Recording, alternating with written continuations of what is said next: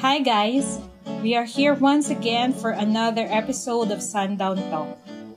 In the last two weeks, we've learned so much about how King David triumphed over all the adversities and challenges in his leadership. Yet he still chose to be more forgiving and kind. In this third episode, we will be reading Second Samuel chapter twenty-one. And let's explore another life lesson from King David's experiences. With me are my friends, Bignon, Marvi, Jordan, and Ging. And for a very special participation, we have Atigabi.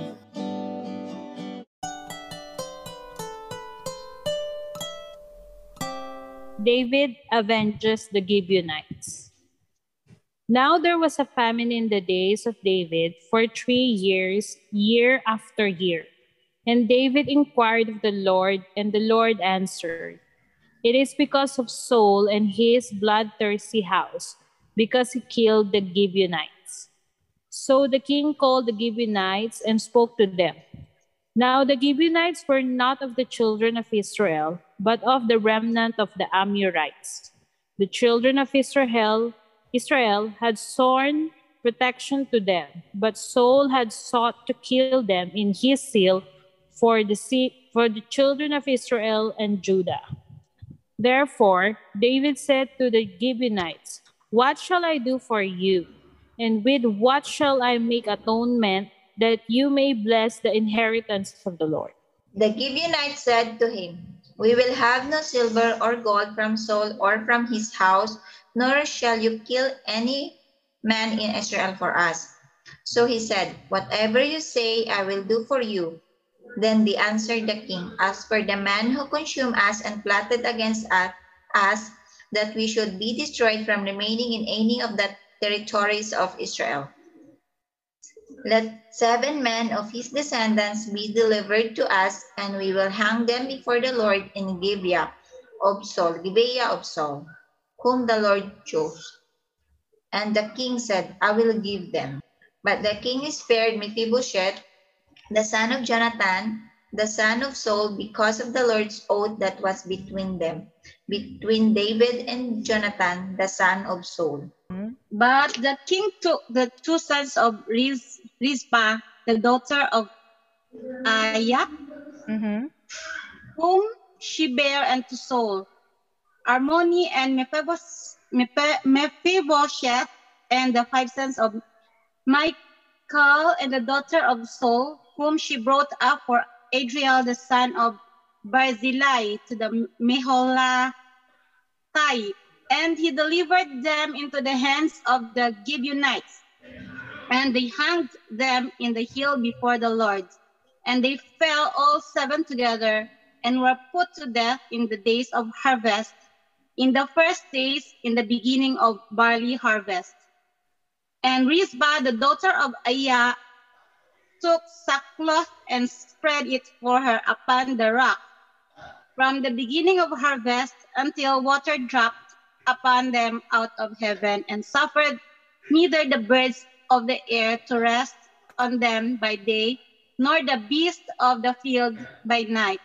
And it was told David what Rizpah, the daughter of Aiah, the concubine of Saul, had done.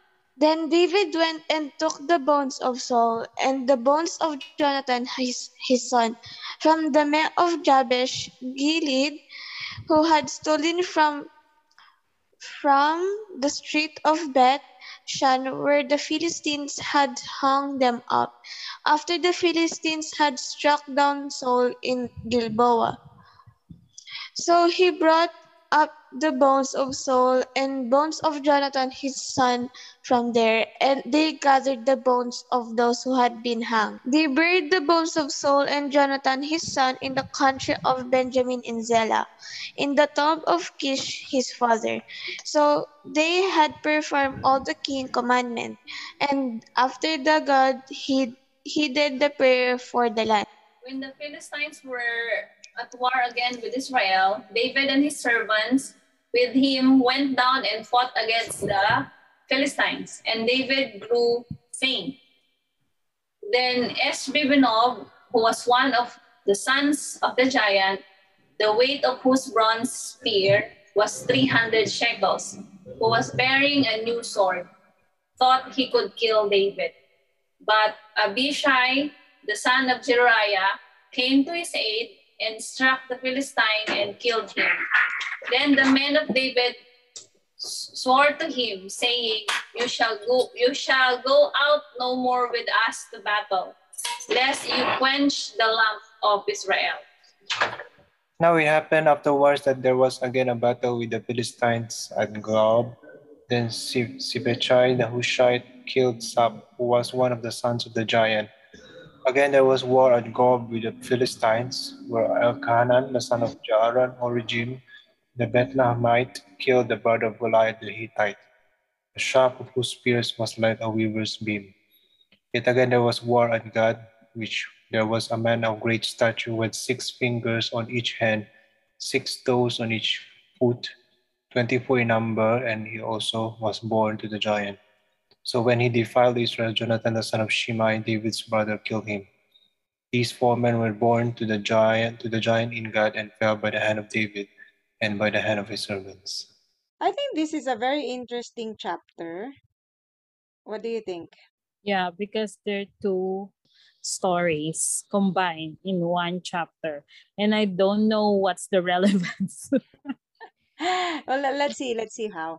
Okay, so uh, again, um, continuing from the chapter, uh, previous chapter, which is now twenty, twenty, right? So it says here that there was a famine in the days of David for three years. Okay, so after year after year, but then David after three years just inquired of the Lord. So yeah. On the first year of the famine, he didn't inquire of the Lord. On the second year, he didn't inquire. But on the May third year, normal. Yeah. normal lang. Mm, probably he was thinking that you know it will pass, but um apparently it didn't. So by the third year, he started to inquire already. So he started to pray and ask why the pandemic has been raging for two years mm. na. Two years. Two years na yung pandemic. Mm, yeah. So, sabi, and then, um, well, the Lord answered, and sabi niya nga that it is because of Saul and his bloodthirsty house, because he killed the Gibeonites. So, there's a reason why there was a famine. Is this like a curse from God na ano, na nagkaroon ng famine? So, someone else's uh, sin, no, nadamay yung hindi naman dapat madadamay. Ah, so, mm. that's why they had, na, na, nagkaroon ng famine. So, uh, what David did was, he, po- he spoke to the Gibeonites and asked them na, pag-usapan. Yeah. And, I, I mean, in-inform din niya siguro sila na, you know, we are having a famine because the Lord said that, no, it's because of, of you know, of you. So, the mm. reason is you. So, sabi niya dito, uh, na-mention niya that the Gibeonites were actually not the children of Israel, but of the remnant of Amorites. But we do know that the Amorites are still, you know, Israelites pa rin yan, di ba? Kasi they are descendants of who? Of Ham. Ah, yes, correct. The sons of Ham were Cush, Mizraim, Put, and Canaan. Okay. So, the Amorites came from Canaan. Ah, ito pala, nasa Genesis ten, verse fifteen. Where is fifteen? Canaan begot Sidon, his firstborn, and Heth. sixteen. Ay, sixteen ba? The Jebushite, the Amorite, and the Girgashite. Yun lang naman, sixteen. Yun nga, the Amorite. So, ang si ang mga ano, Gibeonites galing kay, galing kay, galing nga kay Ham. Kasi si Ham, anak niya si Canaan, and Canaan begat Sidon, his firstborn son, and Heth, the Jebusite, the Amorite, Ginulo and the Gilead. Ginulo mo lang ako. Okay. The Hivite, the Archite, and the Sinite. Kanina nakafix na yung utak ko kay Ham eh. Kaya nga, come Ham, from Ham. Descendant ni Ham, ang mga Amorites. Okay. And then, so, during the time of Joshua, now the Gibeonites were not of the children of Israel, but the remnants of the Amor of the Amorites. Okay? The children of Israel had sworn protection to them. So, during the time of Joshua, when they were conquering Canaan, loko sila. uh-uh, that Um, oo nga, they tricked, actually they tricked um, the Israelites Joshua. into, oo, oo uh, tawag dito, um, having a treaty with them para hindi sila, alam mo yun, hindi sila makonquer. So, uh, nag-promise naman si Joshua na, na hindi nga sila papatayin. Okay? But then Saul, Saul had sought to kill them in his zeal for the children of Israel and Judah. Unfortunately, si Saul he didn't keep the promise of Joshua. So, sabi ni David, oh, so what what do you want me to do for you? So, um, nakita naman ni David, right, na naagrabyado sila. So, mm-hmm. alangan naman na, I mean, sisihin pa niya sila, right? So, sabi niya, nagpakumbaba na lang siya na, what shall I do for you?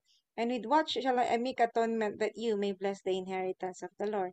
So, I think these Gibeonites are also um, people who have integrity or masabi mo rin gano'n kasi nga, they didn't want money. Usually, di ba, if, mm-hmm. if, kung ako, may, ano, may utang ka sa akin. Nababayaran. Uh, may utang ka sa akin, uh, definitely. Ay, perahin mo na lang.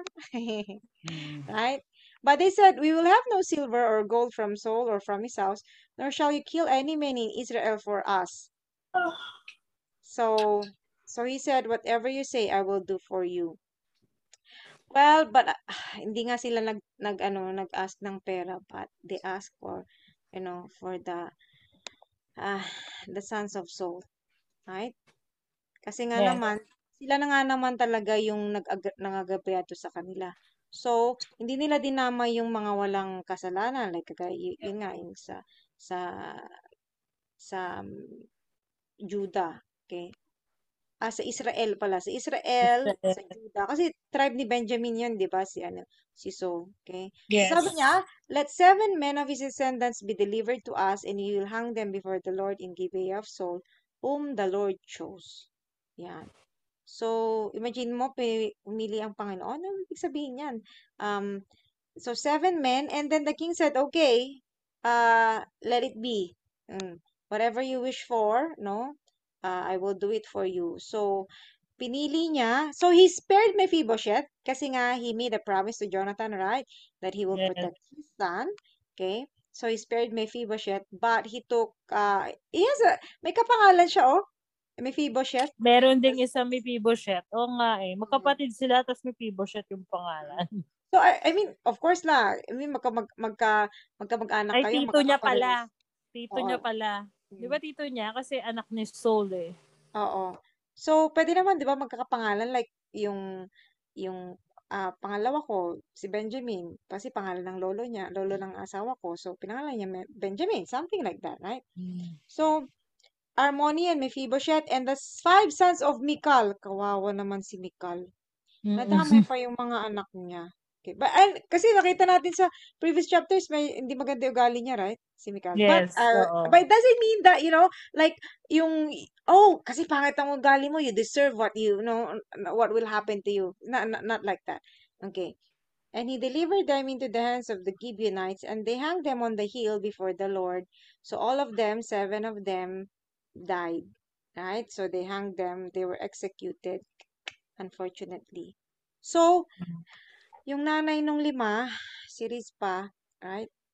Of course, she she grieved for her children, no? Sino ba naman ang hindi, hindi, yeah. oo. May na lang matitira sa kanya. Imagine mo, limang anak mo, papatayin yeah. in one day, tapos hahayaan pa doon na ano lang. They didn't, they wasn't mm-hmm. even buried. Okay? Binuried sila after. After. Buto na lang sila. Oo. Uh-uh.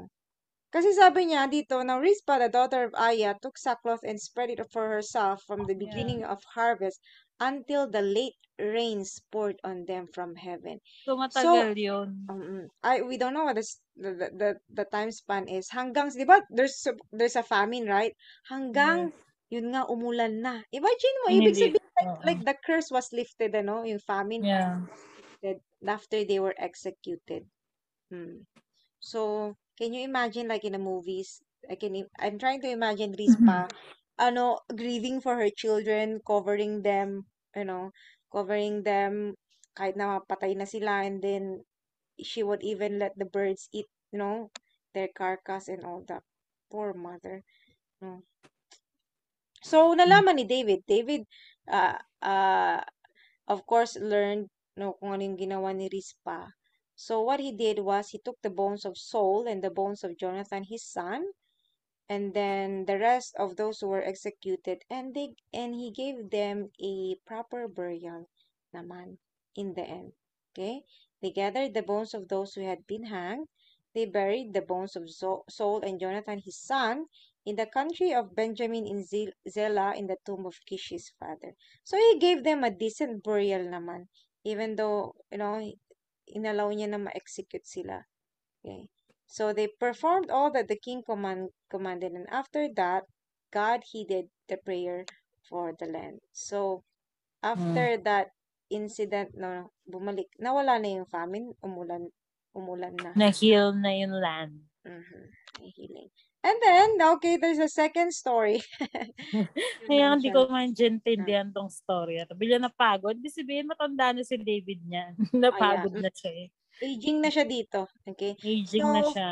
Uh, when the Philistines were at war again with Israel, David and his servants went with him and went down and fought against the Philistines, and David grew faint. Yeah. So, uh, he was in a battle with his men, and when it says grew faint, syempre, nag, nag, nanghina siya, right? So, it can be deduced that he was of age na dito, matanda na. Mm. Kaya nga, sabi niya that um, one of the giants was was supposed to strike him down, no? But then, Abishai, yeah. Aba, may silbi pala sa Abishai, no? Mm. Kaya nga, si Abishai na, agree uh, lang lagi kay uh, Joab yan. Pero may sarili pala siyang ano. But he's a mighty warrior because he came to his aid and struck the Philistine and killed him. So, the men of David swore to him, saying, "You shall go out no more with us to battle." Sabi niya nila kay David, mm. oh, nangihina ka na, matanda ka na. No? Matanda, ours ka na. Don't come with us anymore. Lest you quench the lamp of Israel. Because mawawalan sila ng hari. Right? Correct. Never dies in battle. Okay.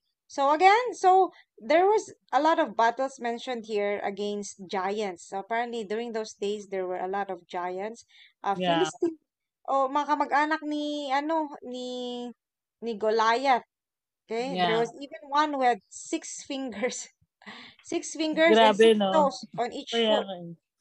It's it's like nowadays, I mean, it's not unusual na to but it's genetically ano abnormal. Of course. Mm-hmm. But he was also a giant, and yun nga, he was also born to a giant, but Uh, Jonathan, the son of Shimea, David's brother, killed him. So, yung mga mga warriors talaga ni David noon, ano, magagaling, no, malalakas. Okay. Um, Kumpara dun sa ano, mga giants na mabibigat ng katawan. Charot. Gigantism. These four were born to the giant in Gath and fell by the hand of David and by the hand of his servants. Okay. So, so anong mga... connect?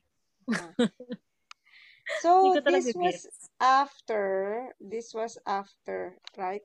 Nangyari yung, yung famine. So, I guess, because ma- matatapos, ano na to eh, matatapos ng chapter ng Samuel, right?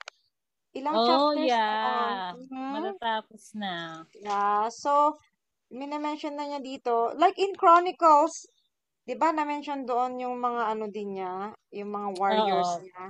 Hmm. Mga, ano yan, toko sa battle ni Saul sa kanya David. Ano, yung mga ano, yung mga warriors niya, na-mention doon. He had like hmm. one hundred twenty mighty warriors and all that. Hmm. So, because now we are nearing the end of Second Samuel, the end of the book of Second Samuel. So, and then by by the First Kings, right, doon na siya matanda at mamamatay na siya. Yeah. The first few chapters of ano, First Kings. I mean, meron siyang, ano, unti-unting scene na kung saan tumatanda. Kaya nga eh. Nag-fade out na siya. Yep.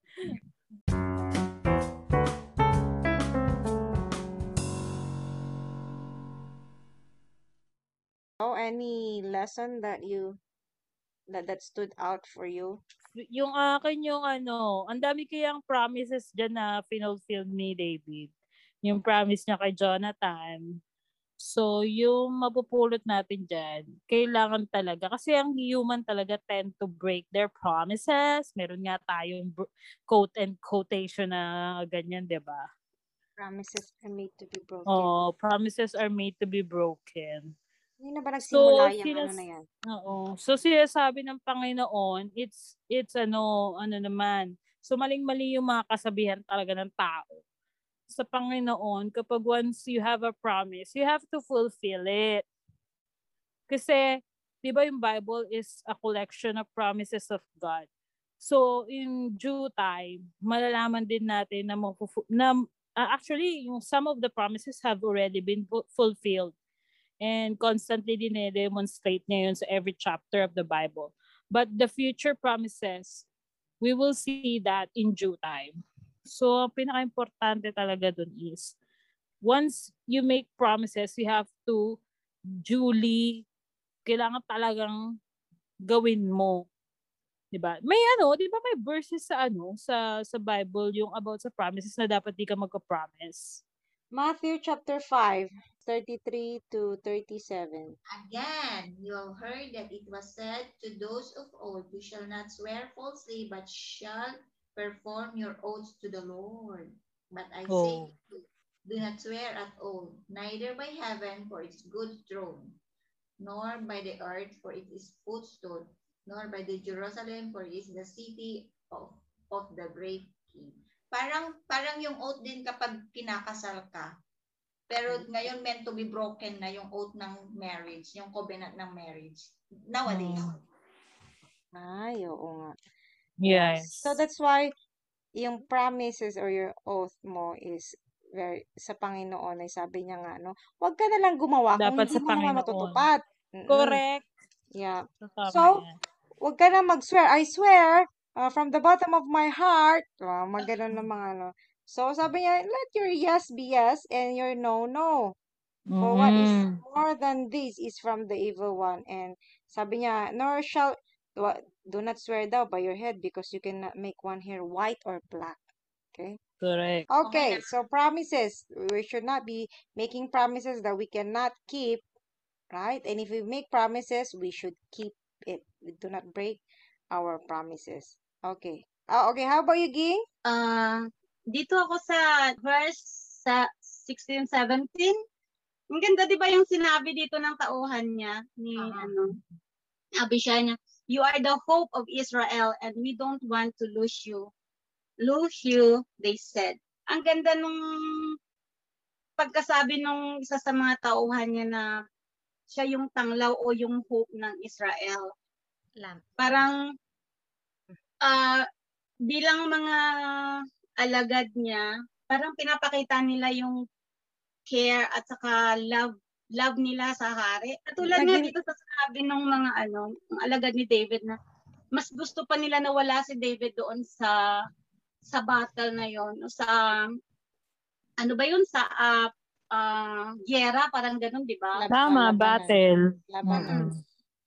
Kasi ayaw nilang mawala si David para sa mga Israelites. Siguro bilang sa ating mga tao, para bilang para sa akin, um iisipin ko na hihingi ko ng tulong sa Panginoon na hindi ko siya bibigyan ng sama ng loob kasi dapat i-care ko siya kasi love ko siya, di ba? Dapat yung mga kasala, yung mga alam kong mali, maling, maling gawa, dapat hindi ko gagawin yun. Dapat hihingi ko ng tulong sa kanya na tulungan niya ako na hin- kakayanin kong iwasan yung mga tentasyon na hindi ko gagawin. Kasi ipaparamdam natin sa Panginoon na kinikare natin siya. Yung paparamdam natin sa Kanya, yung pag-ibig natin sa Kanya. Yun lang yung lesson ko doon sa verse sa chapter na to. Amen. Okay. Amen. Ah, that's a good insight, Ging. Mm-hmm. I like it. Can I add one more thing? The the one thing that I learned, this is one of, um I think, yung yung talagang pinaka-lesson sa akin dyan, is, it's the same, the same verse, but a, a different meaning for, for me. So, sabi niya dito, right? Uh, but Abishai, the son of Jeriah, came to his aid and struck the Philistine and killed him. So, si King David, right? He was saved by, eventually by Abishai. Okay? Kasi papatayin dapat siya ni Eshbibenob eh. Mm. Right? So, uh, I read a commentary that says that, you know, um, sometimes when we are in trouble, right, God sends someone, no, to to help us. Mm-hmm. Yeah, just like Abishai. Yeah, and then it came to my mind like something like, uh, uh, if you have friends, right? If you have friends and you are in trouble, no, you can rely on your friends to to save you.